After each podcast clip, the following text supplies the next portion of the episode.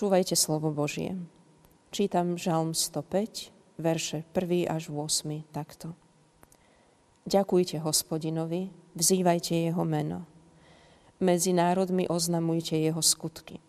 Spievajte mu, hrajte mu, rozprávajte o všetkých jeho divoch, chválte sa jeho svetým menom, nech sa raduje srdce tých, čo hľadajú hospodina, dopytujte sa na hospodina a jeho moc, ustavične hľadajte jeho tvár.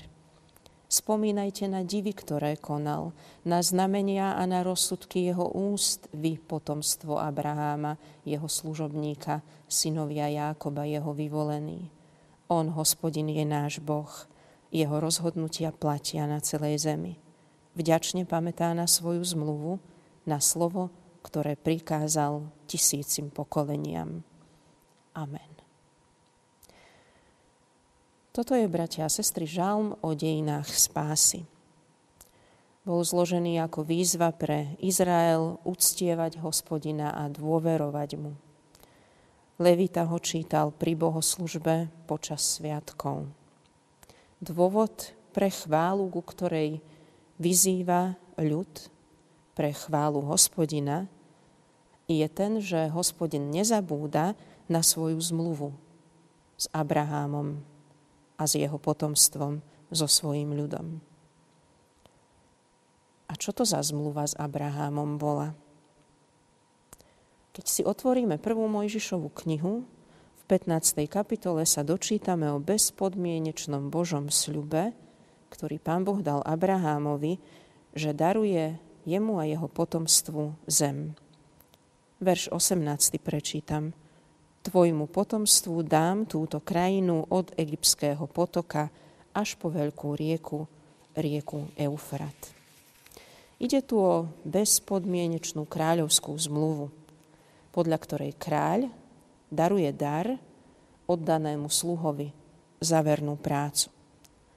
Dar, ktorý bol o mnoho väčší a vzácnejší ako dobrá služba sluhu, no kráľ chcel sluhu odmeniť takým veľkým darom. Dar nebol časovo ohraničený a nemal žiadne podmienky, ale sluhovi potomkovia ho mohli užívať len ak pokračovali vo vernej službe kráľovi. Pán Boh podľa takejto nejakej zmluvy daroval Abrahámovi dar, ktorý mu slúbil.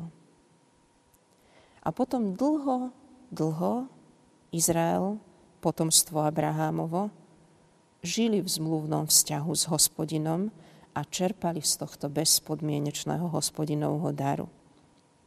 A stále aj v rámci bohoslúžobnej liturgie si pripomínali, že majú od pána Boha dar nezaslúžený a že je za to hospodin hoden chváli.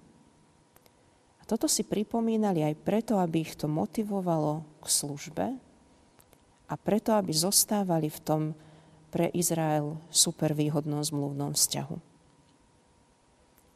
My sme tiež dostali od Pána Boha bezpodmienečný dar. Daroval nám väčšnú nebeskú krajinu pre Kristovú obeď. Dostali sme väčší život cez Pána Ježiša, ktorý nás zbavil hriechu a nás zachránil. Preto aj z našich radov má pravidelne znieť výzva ku chvále Božej. Pravidelne, cieľene, zámerne, pozývajme všetkých, predovšetkým našich blízkych a našich potomkov, ku chvále Boha za tento dar, aby sme nezabudli na dar odpustenia a života väčšného, ktorý máme cez Krista a aby aj naši potomkovia zostávali vo vzťahu bezpodmienečnej zmluvy s Pánom Bohom. Naše chválenie Boha a výzva chváliť Ho nech je aj taká, ako býva v kostoloch pri službách Božích, liturgická, alebo poviem skoro niekedy až folklórna v rámci zvyku a pravidelného rozvrhu, kde pri tom pravidelnom opakovaní v liturgii moja chvála niekedy je skutočne aj prežívaná a vytriskne mi zo srdca ako taký horúci gejzír, ale niekedy je to opakovanie v liturgii len takou pomocou mi udržať sa v duchovnom cviku, aby som nejako nevyschol, ak mám byť raz gejzír, aby sa neupchali nejaké moje duchovné kanály. A toto je tiež dobré a splňa to svoj účel. A okrem toho ešte cez takú pravidelnú liturgickú chválu zaškolím ku chvále aj tých mojich, ktorých so sebou k službám Božím beriem a ktorým chcem to posunúť. No najvzácnejšie naše zvolanie chválte Boha je také, ktoré z nás vidia ako taký spontánny súhlas, povzbudenie, prejav spokojnosti a radosti z toho, keď zistíme, vidíme, pozorujeme, že ten mladý sám chváli Boha. Poznáme všetci pesničku Tancuj, tancuj, v ktorej toto nie je volanie poď tancovať, ale je to také pridanie tónov k živšiemu tancu, keď ho vidíme, toho niekoho, že už spontánne, samostatne, odovzdane tancuje a my len so spokojnosťou vyjadríme súhlas, tancuj, tancuj, vykrúcaj, to je dobré, je to správne. Povedať chváľ pána je najkrajšie vtedy, keď vidíme človeka, ako sám pána chváli. Keď našiel dôvod, prečo je hoden jeho chváli pán Boh, aby tá chvála taká živá, aktuálna, čerstvá, autentická, teraz stvorená, prúdila zo srdca ako stály prameň. A keď budeme môcť pozorovať, ako naši spontánne chvália Boha z celého svojho presvedčenia, mysľou a srdcom, vtedy sme dosiahli cieľ.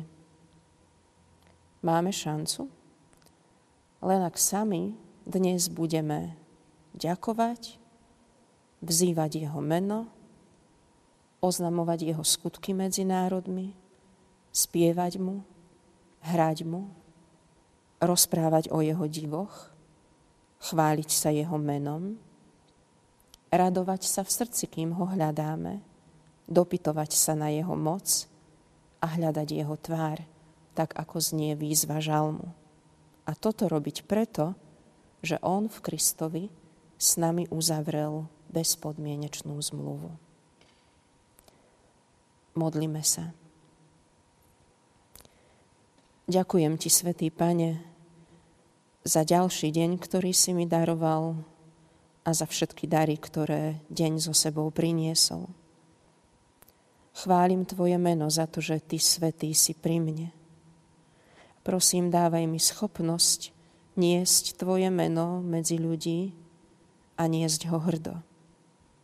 Počúvaj spev môjho srdca. A nech som vždy znovu nadchnutý z Tvojich divov a nech dokážem vnímať aj tie nové.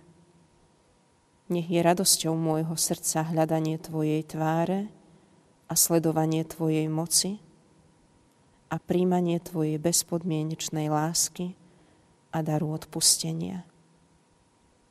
Amen.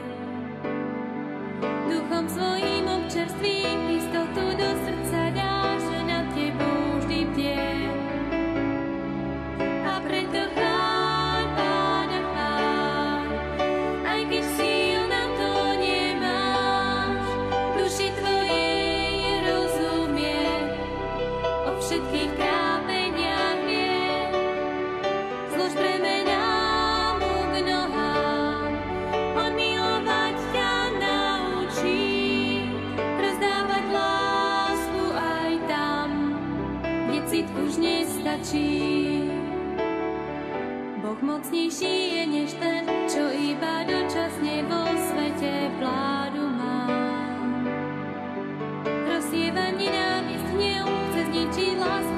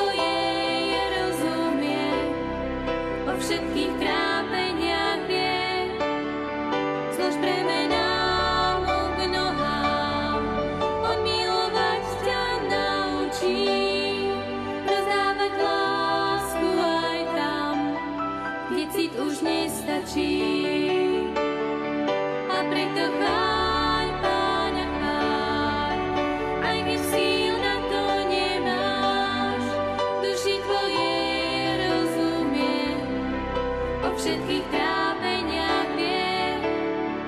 Službe menám k nohám, on milovať ťa naučí. Rozdávať lásu aj tam, kde už nestačí. Kde už nestačí.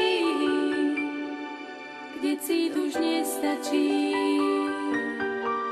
Kde cit už nestačí.